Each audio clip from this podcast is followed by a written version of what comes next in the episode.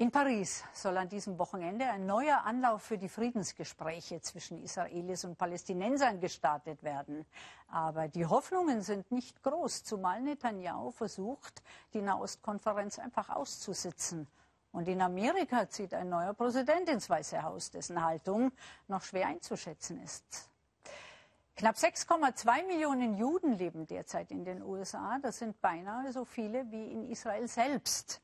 Die Regierung in Jerusalem ist der engste Verbündete der USA im Nahen Osten. Amerika ist die Schutzmacht des jüdischen Staates und zwar unabhängig davon, wie gut oder schlecht das Verhältnis der jeweiligen Regierungen ist.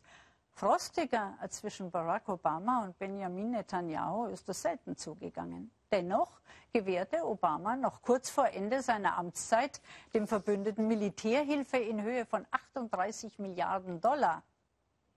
Wie reagieren die Juden in den USA jetzt auf den Regierungswechsel in Washington? Sie verstehen sich als liberal eingestellte jüdisch-amerikanische Familie. Steve und Tammy haben eine durchaus kritische Haltung gegenüber der Regierung in Israel. Aber Präsident Obamas Israel-Politik halten sie für falsch, für Verrat. Obama hat den Ton gegenüber Israel so verschärft, dass wir unseren wichtigsten Verbündeten in eine Ecke gedrängt haben.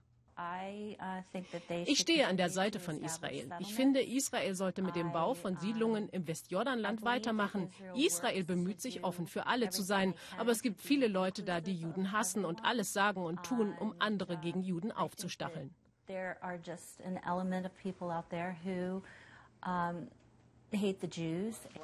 Amtsübergabe im Streit über Israel. Barack Obama hat gerade eine Resolution im UN-Sicherheitsrat passieren lassen, die Israel wegen des Siedlungsbaus verurteilt. Donald Trump entschuldigte sich daraufhin öffentlichkeitswirksam per Twitter und schickt nun David Friedman als US-Botschafter nach Israel. Friedman ist Mitglied einer zionistischen Lobbybewegung und fordert, dass die US-Botschaft aus Tel Aviv nach Jerusalem zieht, ein Affront für die Palästinenser.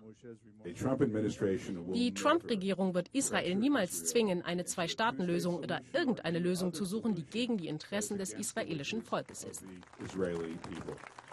Großen Einfluss auf die künftige Israel-Politik dürfte auch Donald Trumps Schwiegersohn Jared Kushner haben.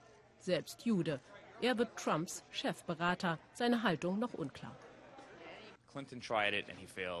Clinton, Bush, Obama, alle haben sich um eine Zwei-Staaten-Lösung bemüht und sind gescheitert. Aber ganz sicher ist, ohne die USA als Vermittler wird es keinen Frieden geben, sondern nur noch mehr Gewalt.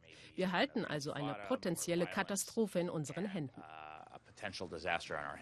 Steve und Tammy sind sich nicht sicher, ob es Donald Trump wirklich gelingen kann, den Nahostkonflikt in eine andere Bahn zu lenken. Zuerst habe ich gedacht, warum nicht? Vielleicht kann es ein Geschäftsmann schaffen. Aber ich merke, die Politik verlangt andere Fähigkeiten. Du musst dich anders beherrschen können. Du musst tolerant sein gegenüber anderen Menschen, Kulturen und Denkweisen. Ich vermisse diese Art von Toleranz bei Donald Trump. Wir haben gehört, dass Trump Bibi Netanyahu zur Amtseinführung eingeladen hat. Außerdem soll die US-Botschaft ja nach Jerusalem ziehen. Zumindest erwarten wir von der Trump-Regierung einen viel israelfreundlicheren Ton. Amerikanische Juden zwischen Skepsis und Hoffnung vor dem Machtwechsel in Washington.